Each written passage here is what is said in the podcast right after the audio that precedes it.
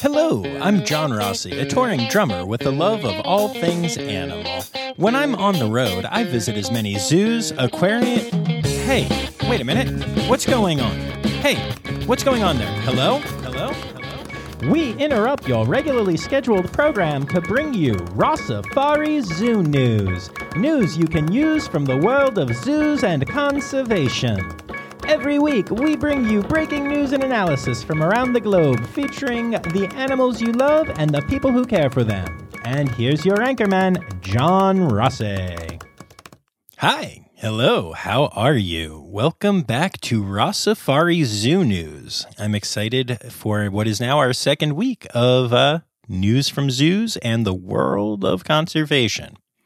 Y'all, I have a lot of fun ideas for this show already. Um, I'm talking to a couple of my musician buddies about adding some cool stingers and some fun stuff. But um, pretty crazy week this week. So uh, that hasn't happened yet. Maybe soon, though. So keep your ears tuned in. Uh, but I am excited to say that the first thing I've realized I need to do here is split up the stories a little bit by topic. So uh, this week we're going to do a zoo news section, a conservation news section, and uh, then kind of a miscellaneous section. Um, as I've gotten in the habit of doing, can you call it a habit after one episode? I'll also end with the various dates of zoo and animal related uh, holidays coming up this week. So before we get to the news, a quick reminder to make sure you're following along on Instagram and uh, Facebook at Rossafari, on TikTok at Rossafari Pod. I just did a really bad duet with John Mayer, um, changing his lyrics to be about animals, and it was it, it's so cheesy. It's so cheesy. Go give it a like, um, or else I'll keep making more of them and torturing all of the people that watch them. Um, yeah, and other than that, I'm just really happy to have you guys here. So without further ado, here is this week's Zoo News. All right. Well, we start off this week's news with some unfortunately very sad news. As many of you have probably already heard, Jack Hanna has been diagnosed with dementia, which is appearing to become Alzheimer's disease. This information was shared by his three daughters in a open letter to the public. And uh, for anyone who doesn't know this, Jack Hanna is the former executive director of the Columbus Zoo, a conservation personality who constantly appeared on Good Morning America and Dave Letterman and The Tonight Show to educate people about endangered species and other cool animals. Uh, he also hosted his own television show and is the author of 15 books.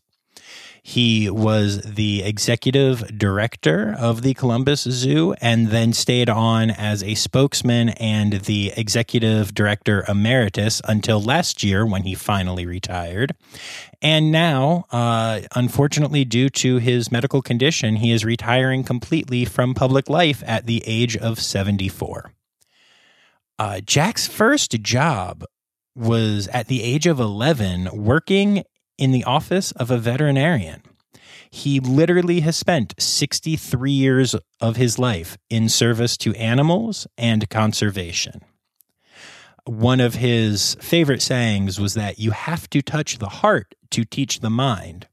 So he genuinely believed that by letting people get close to animals, whether at the zoo or on the screen, he could help them realize why these animals are so amazing and care for them more kind of like what all of the people that work in conservation and the zoo field and, you know, conservation educators like myself are trying to do every day. This is a huge, huge loss to the conservation world. And um, I just send all my love to the entire Hanna family that is taking care of him in the letter that they sent out, which I think is well worth finding, it's on all social media platforms. Um, they said, and yes, he still wears his khakis at home. The legacy of Jack Hanna is undeniable. Not only is the Columbus Zoo one of the, if not the best in the country, uh, but they do so much work for conservation, and so many people fell in love with the idea of zookeeping and animal conservation because of Jungle Jack Hanna. As a matter of fact, I have a stuffed red panda that travels everywhere with me in my car. And uh, his name is Jungle Jack Panda because he is from the Columbus Zoo and he has an adorable little, you know, Aussie hat, just like Jack Hanna always wore. And uh, yeah, you know, I just, I hate to hear that a disease as horrible as Alzheimer's is is taking its toll on such an incredible human. But uh, Jack, from the bottom of my heart, thank you for all that you have done for conservation education and animals in general. There is some happier news out of Columbus, though. So, for those of you that don't know, there are three polar bears at the Columbus Zoo right now. And polar bears are normally solitary animals. Despite that fact, though, the females Aurora and Anana have been living together there for years and are friends. I'm just going to call it what it is. They hang out together, they get along well. They they seem to really like each other. Over the last year, however, the two females have been separated because Aurora had a cub, Kulu, and Kulu is adorable. I posted a picture of him last week. If you haven't seen it, go check out the Instagram. That is an adorable polar bear. The good news is that after a year of being apart, the two ladies are now living together again with Kulu. That's right. All three polar bears are united and able to hang out in the same exhibit at the same time. Now, don't worry. The staff at the Columbus Zoo did an incredible amount of work to make sure that all of the introductions and reintroductions went well. They used howdy doors, which are doors where animals can see and sniff each other without actually touching each other. And they had constant observation on the exhibit when the three bears were first united, but there have been no issues. And in fact, all three are playing and getting along very well together. This just makes my heart so happy. I just I just love it. It's such a great story. So always nice to have some amazing news out of one of the most amazing zoos in the country.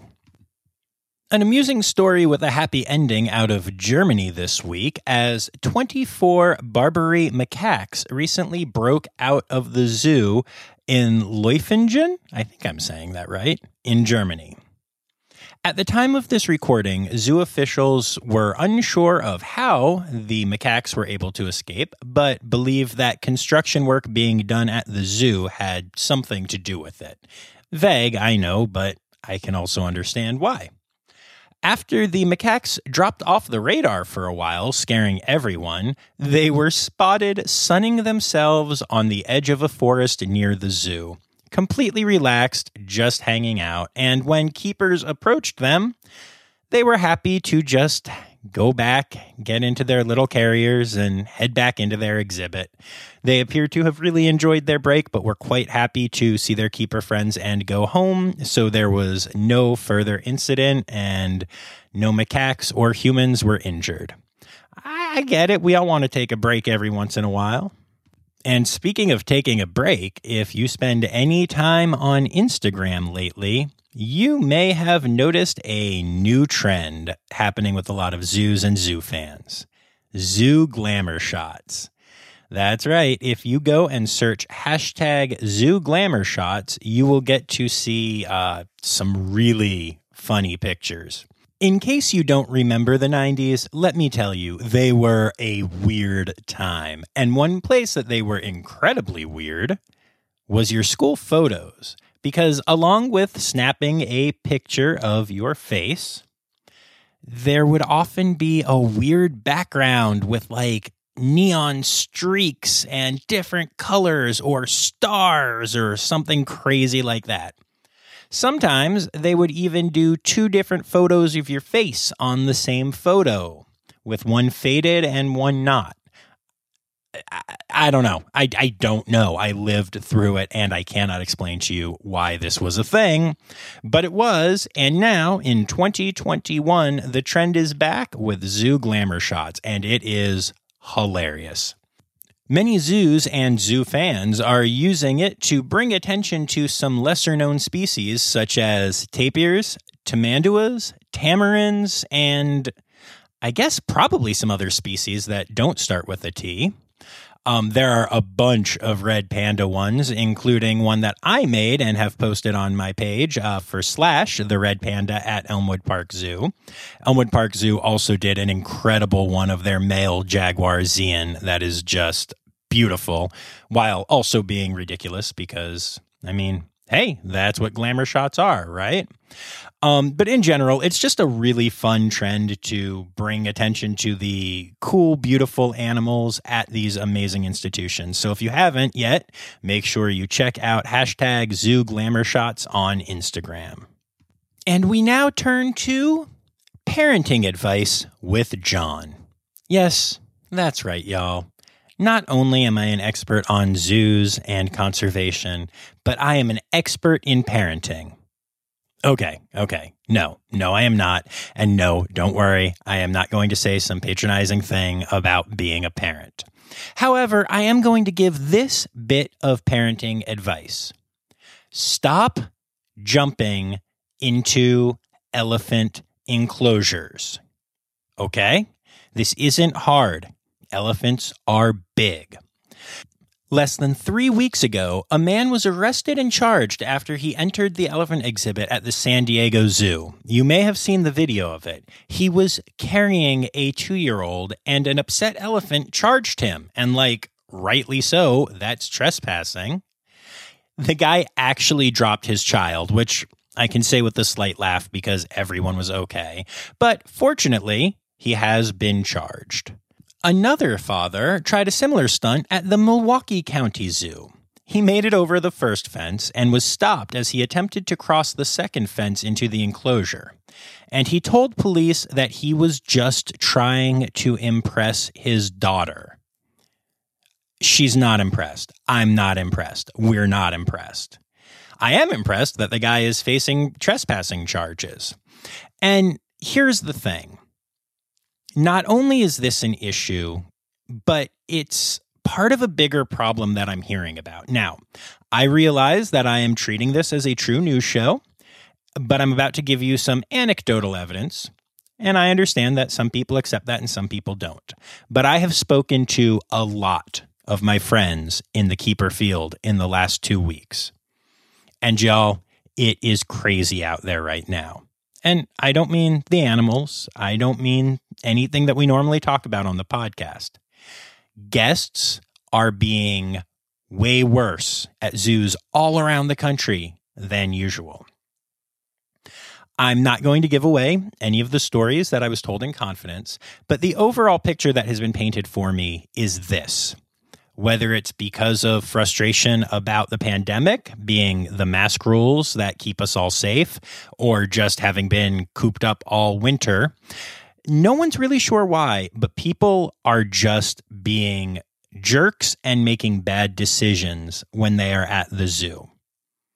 These are two high profile stories of people trying to get into exhibits, but I've heard plenty more where the keeper was able to stop them before they actually got over a barrier, but were trying. I've also heard all kinds of stuff from threatening comments to just rude behavior at a level that keepers have never seen before. So if you're going to a zoo, chill out and maybe, you know, look at a staff member and say, hey, thanks for all you do because they do a lot for animals and for people. And uh, right now, they are not being treated well. Love the animals, love the keepers. Calm down, y'all. It's all going to be okay. And stay the hell away from the elephants, all right? And speaking of elephants, some interesting news out of Pittsburgh. The Pittsburgh Zoo, as many of you know and have even heard discussed on the podcast, has chosen to leave the AZA over the decision to make elephants a protected contact species. The Pittsburgh Zoo felt that this would be unfair to the elephants who lived there and, as such, resigned from the AZA, no longer seeking accreditation from them, and instead became a member of the ZAA. Well, a few years later, it turns out that Pittsburgh is going to be reapplying for membership in the AZA. It turns out that part of the lease that the Pittsburgh Zoo and PPG Aquarium has with the city of Pittsburgh is a requirement to be in the AZA. Whoops. not great, guys. Not great. So, with that lease coming up for renewal in 2022, it is very important that the Pittsburgh Zoo get back into the AZA, though they admit that accreditation takes longer than that. They need to show that they're working on it uh, for the lease to be renewed. So it seems like the Pittsburgh Zoo and PPG Aquarium will be a member in good standing of the AZA again soon, and that their elephants will be switching to protected contact. Our final bit of zoo news this week comes out of Philadelphia, where the Philadelphia Zoo has opened Big Time. What is Big Time? Well, it is an exhibit of dinosaurs. No, I don't mean an aviary because we all know that birds are dinosaurs. Therefore, every aviary is actually a dinosaur exhibit, your own little mini Jurassic Park to go wander around, right? But in this case, I am talking about 24 life sized animatronic prehistoric creatures, including dinosaurs, woolly mammoths, and other prehistoric beasts. Now, here's the thing. For the longest time, I used to hate gimmicks like this because it takes away from the focus of the animals at the zoo in my mind. However, I have learned that this not only gets more people into the zoo to go see the dinosaurs, who will then also spend time learning about the animals at the zoo and seeing animals they might not have seen, but Philly has actually done a really amazing job with their signage and the story being told at big time not only will you learn about the T Rex, the Alamosaurus, and the woolly mammoth, but you will learn ways to turn the tide for endangered species like the African elephant and polar bear, who are facing threatened habitats and extreme weather issues right now due to climate change. It's really cool. They even have a way for people to uh, kind of envision a future where we can all live together and thrive. It's uh, it's very cool how they are using the past to look at the future. Uh, Big Time has just recently opened and will definitely be running all summer at the zoo.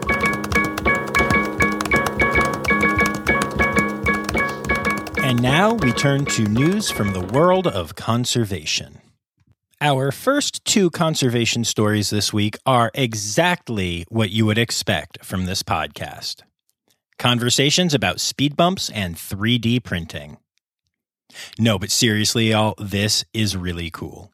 So, there's a species in Zanzibar called the Zanzibar red colobus monkey that is currently being saved by speed bumps.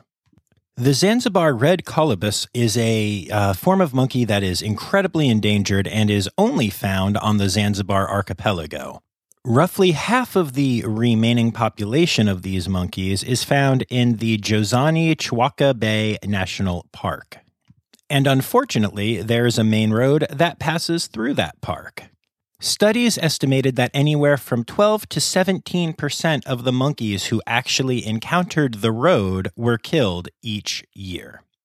So, park staff came up with a simple yet effective plan. They installed speed bumps on the road. Currently, there are just four speed bumps on the road. But in a six month study of colobus mortality caused by vehicles, the number dropped all the way down to an estimated 1.7% to 3.24%. Again, keep in mind that is down from 12 to 17%. These findings were published in Oryx, the International Journal of Conservation, and are considered incredible but, and yes, it seems like there's always a but in these situations, the speed bumps have already been fairly damaged and were not super well made, so the four speed bumps need to be replaced and improved upon. They are also hoping to get money and permission to add additional speed bumps, hopefully, seeing the numbers of fatalities of the uh, Zanzibar red colobus monkeys drop even further. This one is definitely a story worth monitoring. And that brings us to our other technological advance that is being used to save animals in new ways 3D printing. Mongabay.com has an amazing article about this if you really want to dig in deep. And I'm going to start off by saying that 3D printing being used for prosthetics for animals is not entirely new. As a matter of fact, there's even a kind of famous movie called Dolphin Tale about the true story of a dolphin that got a prosthetic tail and was able to swim again. However, before 3D printing, these things took a long time and a lot of money. For instance, getting Winter her tail took 18 months. Some prosthetic limbs for animals cost over $100,000, and that's hard for any zoo and especially any wildlife rehab to pony up. Advances in 3D printing have dropped the costs and the wait times to much more manageable numbers. This tactic is especially successful with birds, including parts of beaks, legs, and feet.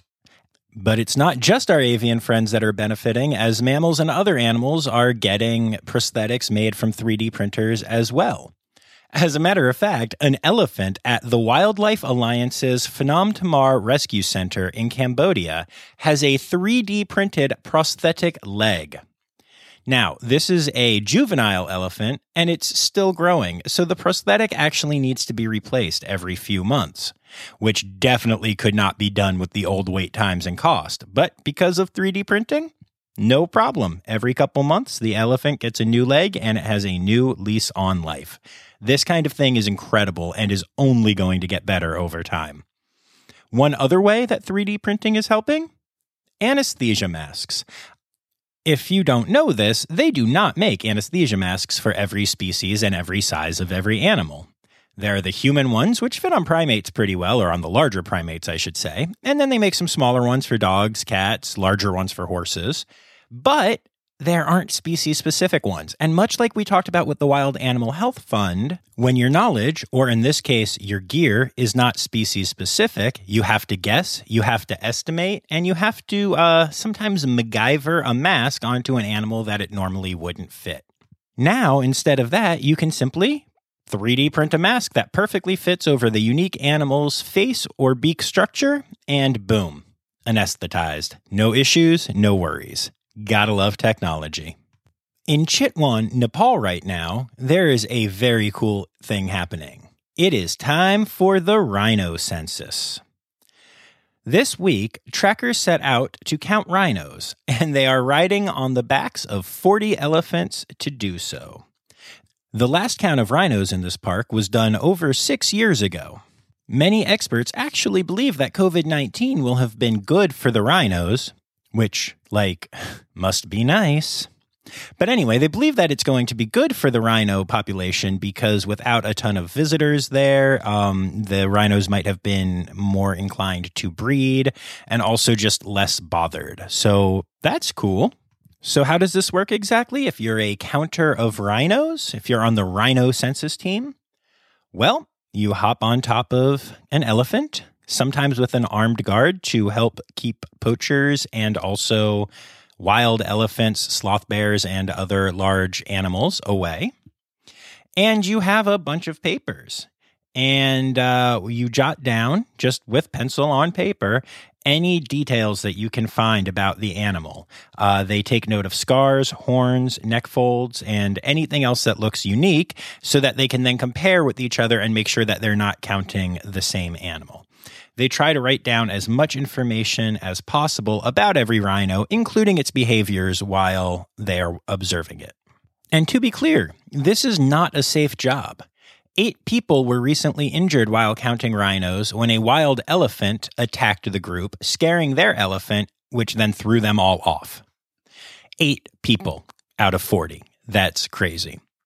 And uh, of course, the guy with the gun who came along was there to shoot into the air to scare off the elephant. Obviously, they're not out there killing animals in the name of counting animals, uh, but all eight people were injured. The injuries may actually be a blessing in disguise, though, because many park rangers have now decided that this is going to be the last year that the count happens this way and plan to use drones and other technological advances to count rhinos safely while maintaining even better records of the actual number of rhinos in the park.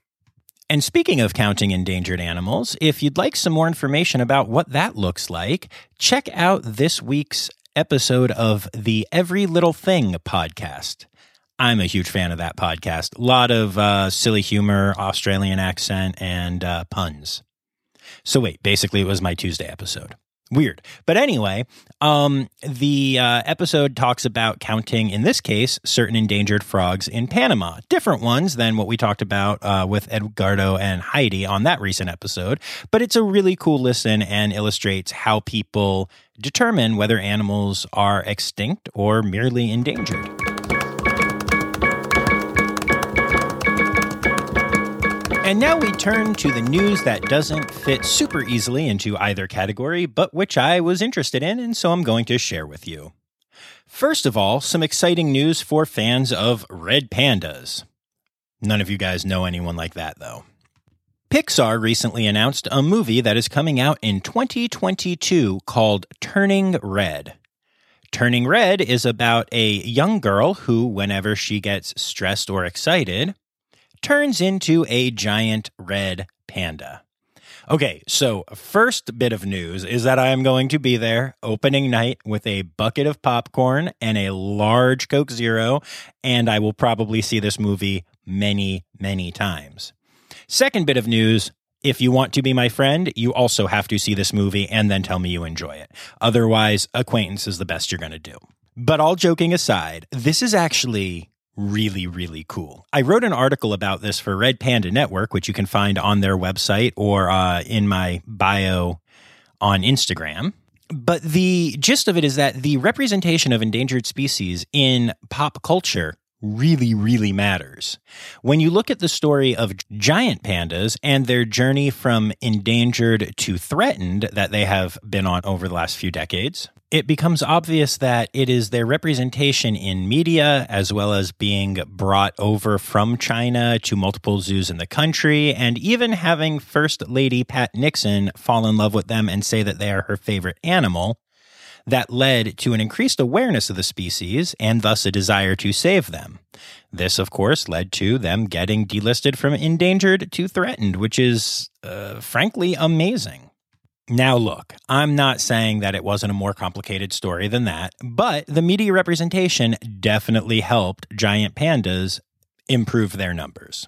And this is Disney Pixar, okay? So we are talking toys, we are talking merch, we are talking shirts, we are talking all kinds of crazy cool stuff and kids that want to watch the movie 10 times in a single day and podcast hosts that want to do that as well.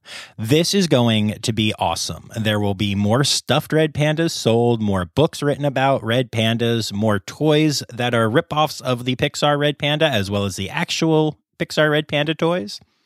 Awareness is going to go through the roof. Now, two things can happen from this. Either we can use this message wisely and use this to help red pandas and explain their plight and their endangered status and what that means. Or we can have the opposite effect where a bunch of kids walk out of the theater and say, I want panda pets, and we actually see the illegal pet trade go up. So, Red Panda Network is already working on a plan. They're trying to get in touch with Pixar to establish a relationship and a campaign of messaging around the film. I have not only written the one article that I mentioned, but plan on doing an entire series leading up to the movie, talking about how we can use this movie to help uh, red panda conservation.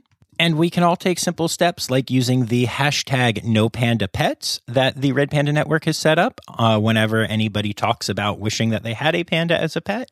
Or even just, you know, if the opportunity presents, talking to a young child that you know who may say that they want a panda or any endangered species as a pet and explaining to them that no, in fact, they, they belong in zoos and in the wild.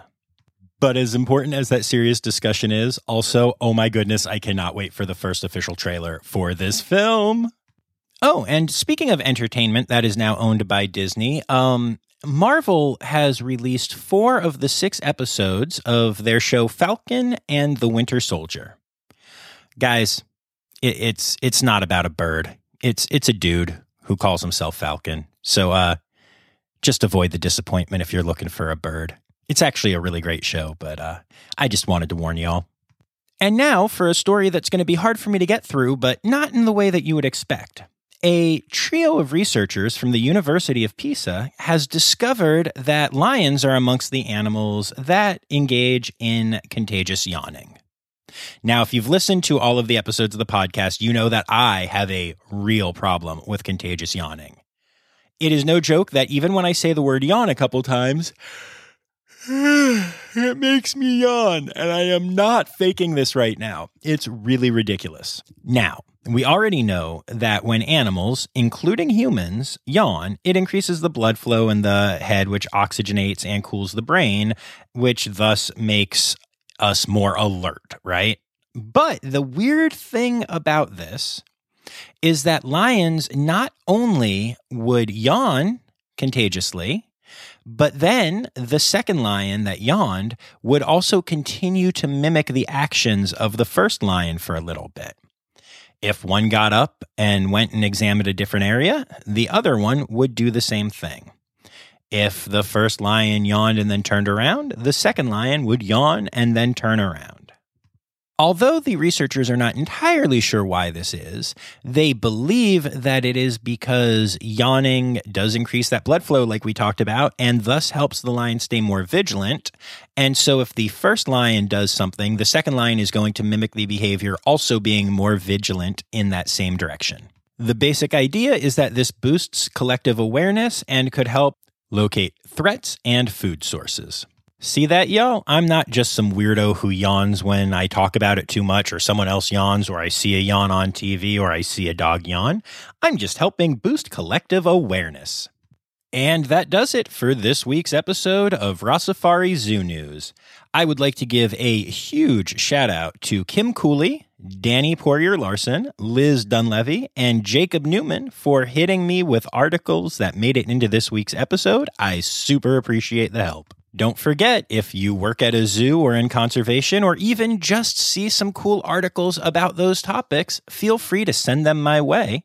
You can message me on Facebook or Instagram at Rossafari, shoot me an email at rossafaripod at gmail.com, or click contact us on my website at rossafari.com. And remember, y'all, the phrase newsy credits backwards is Yiswen Steiderk. Well, that's our show for this week. I hope you enjoyed listening as much as I enjoyed making it. Our theme song is Sevens by Nathan Burke, performed by Nathan Burke and John Rossi. Listen and subscribe on any podcast app. Please take the time to leave a review as it helps other people find our podcast. You can find Rossafari on Instagram, Facebook, and Twitter at Rossafari, on the web at rossafari.com, or email me directly at rossafaripod at gmail.com. Now, stop listening to me and go visit a zoo.